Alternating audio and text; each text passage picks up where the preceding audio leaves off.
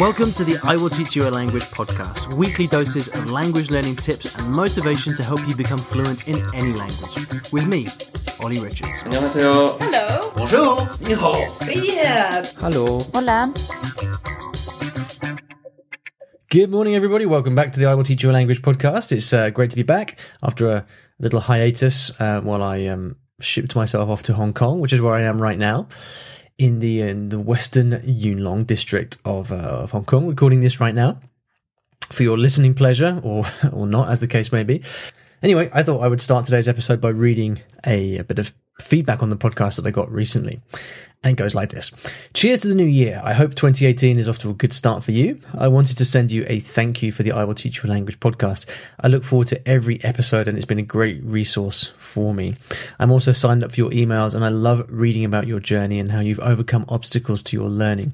I live in rural Vermont in the US and it can feel a little isolating at times in terms of resources and learning on your own. I really appreciate the inspiration you give to take charge of one's personal goals to succeed. So massive thank you for everything. Well, thank you very, very much for the person that left uh, this feedback. I, I really appreciate it. And as I say, always like getting feedback like this is is always um, my favorite thing of all because it's you know I, I do this. You know, I'm recording this right now, staring at a microphone and a screen. You know, it's it's not like like you perceive it uh, in wherever you are in the world. Like someone uh, sent me a message. I think they left a message on the on the blog recently saying, "I'm listening to this whilst I'm on the on the metro in Tokyo on my way to work." Um, apologies, I can't remember the name of um, of the person that left that, but it's so cool to to, to hear all the different places that um, that you guys listen to me speaking into my microphone and looking at my screen. It's kind of weird. Anyway, I'd like to thank the sponsors of the show, the wonderful italki. I get all my language lessons through italki. I, they're usually not lessons as such, but more um, opportunities for speaking practice. And you can get lessons with teachers from all over the world. So, if you'd like to get a free lesson through my special link, you can go to iwillteachyoualanguage.com forward slash free lesson to get started there. All right, then, let's hear from Judy. Hello, Ollie. This is Judy from California, and I'm studying Spanish. I have a question about tutors. As I work with tutors, even if I send them vocabulary lists or your wonderful guidelines from Fluent Spanish Academy beginners, I'm still not corrected very much, and I feel as though I'm just kind of blubbering along. So perhaps my expectations are out of order. What exactly can I expect in terms of correction with a tutor? Thanks so much for all that you do. I'm a real fan. Judy, thank you very much for your question, and thank you very much to you personally as well. Because uh, although we, have never met, but I know that you have been a absolutely huge supporter of of me um, and everything that I do over the, over the years for for a long time now. And you know, you're one of the people who has regularly and reliably um, provided feedback and given me suggestions, and I'm really really grateful for that. Because without um, this kind of interaction, it is uh, you know, no, nothing, nothing can happen and nothing can improve. So, so thanks to you. I, I really appreciate you and all your involvement uh, with what I do. So to your question, correction, it's one of those things I think that can be perceived very differently from the student and the teacher. Any teacher worth their salt actually thinks about the issue of correction a lot. It's one of the big topics in teaching. Um, there's a, a related issue, which is teacher talking time. It's known as TTT in the trade, teacher talking time. And that relates to basically how much of, of the class time the teacher spends speaking themselves as opposed to letting the student speak. It's a, a, a typical trait of newbie teachers that they will speak a lot because they're nervous. And yeah, teachers get nervous too. And so along along that continuum then you have teachers who can speak a lot out of nervousness and, and the feeling that they need to teach.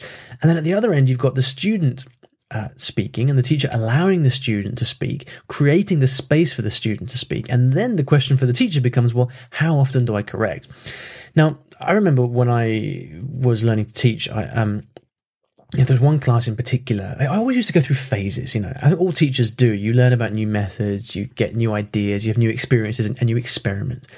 And as a teacher, you know, I remember walking out of one group class in, in, in Japan once and, um, talking to a, another teacher in the staff room afterwards, and, and I kind of, I, I, think I was pretty much kind of gloating about the lesson, basically saying, you know, I, I think I said about 20 words in that whole lesson.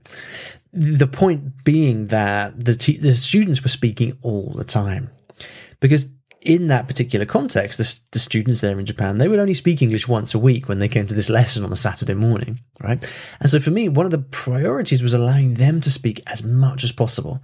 And so I would find ways to, to encourage discussion and ways for them to speak. And then my job was kind of to get out of the way. Now that, that's a decision that I made.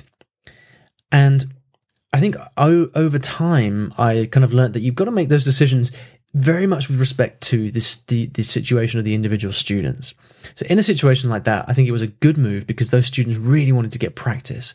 And it's very common in Japan that, and places like that that they people can maybe hear English on the TV or read it in books, but never get the chance to speak.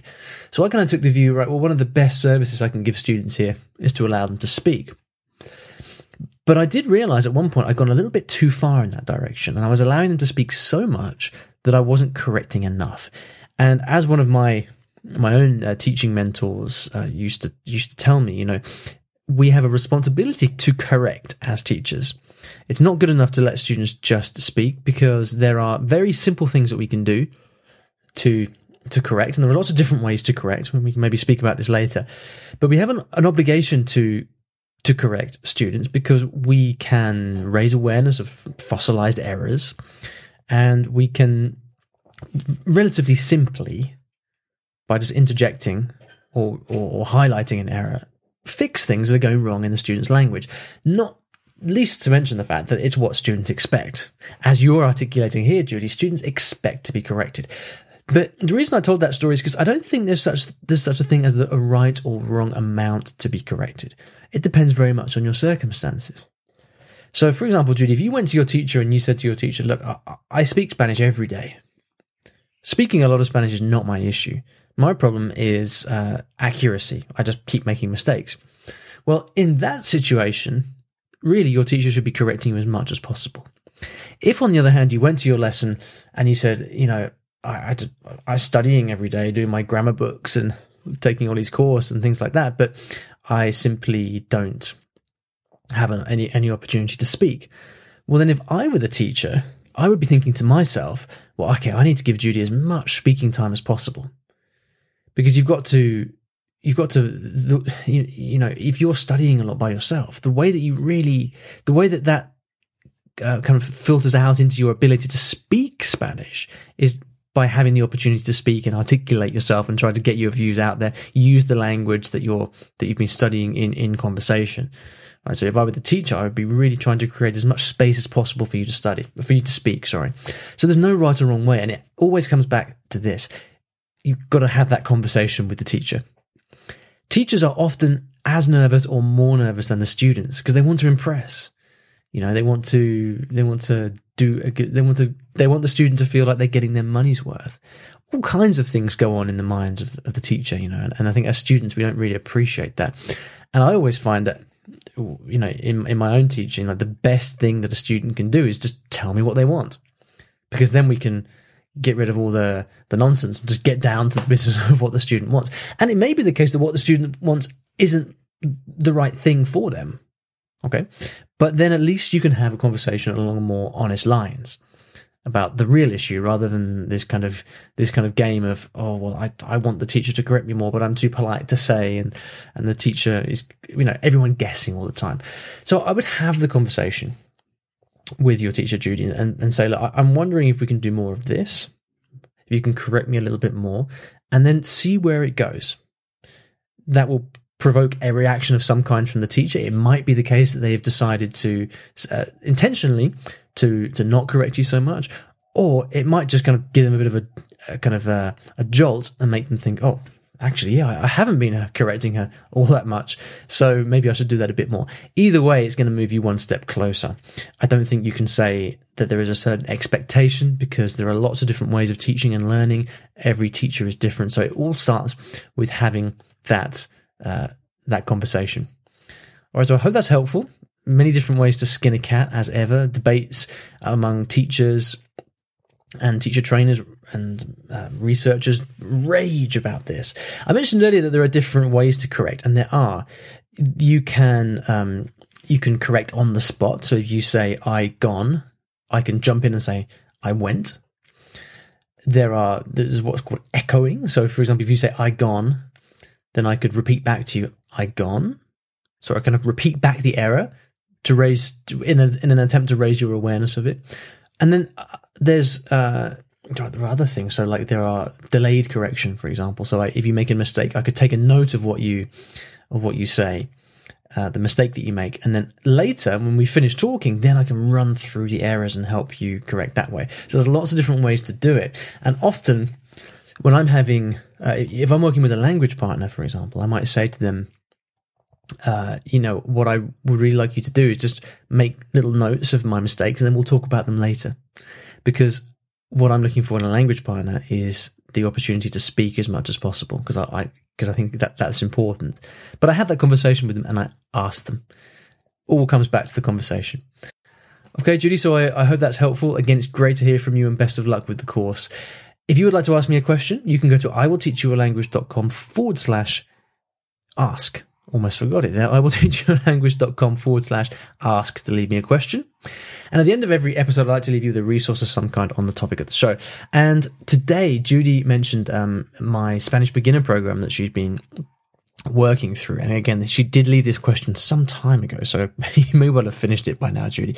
But anyway, this program, you if you if you're a long term listener of the podcast, you may well uh, remember me me talking about this uh, sometime last year, I think. But this program is aimed at beginners and it's based on story. In fact, the engine of the whole course is a story in Spanish that has been created especially for this program. And by the end of the course, you will, you will have actually read and listened to an entire book in Spanish.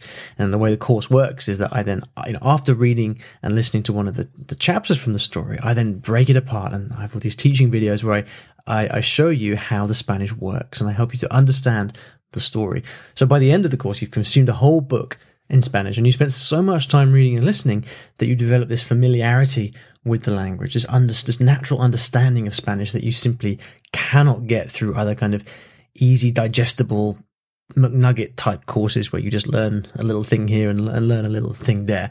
I basically created uh, this course for myself if I were to go back and learn Spanish again based on the methodology that, that I believe in and that I talk about uh, here on the podcast. So if you're interested in learning Spanish, then um, come over and, and get involved. I'd love to have you as a student. You can go to fluentspanishacademy.com.